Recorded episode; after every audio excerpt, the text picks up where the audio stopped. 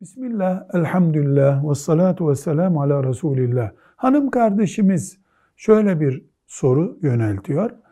Ee, Dedem gece yatarken bir şeyler okurdu, sonra da avucunun içine üfleyip başından ayaklarına kadar her yerine üflediğini sürerdi. Yani avuçlarını bedenine sürerdi diyor. Dedem sünnet mi yapıyordu, bir ibadet mi yapıyordu bilgi verir misiniz diyor. Cevap olarak diyoruz ki Müslüman yatmak için odasına geçip yatağına geçtiğinde 33 defa Subhanallah, 33 defa Elhamdülillah, 33 defa Allahu Ekber. Sonra da La ilahe illallah vahdehu la şerike leh lehul mulku ve lehul hamdu ve ala kulli şeyin kadir der.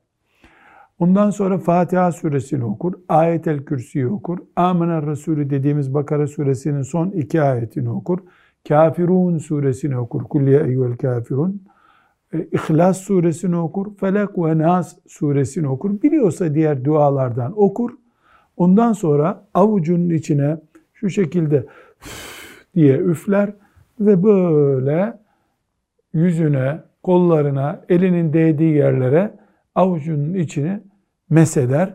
Bu sünnettir. Sahih hadis-i şerifle sabittir. Allah dedenize rahmet etsin bir sünnet yapıyormuş. Velhamdülillahi Rabbil Alemin.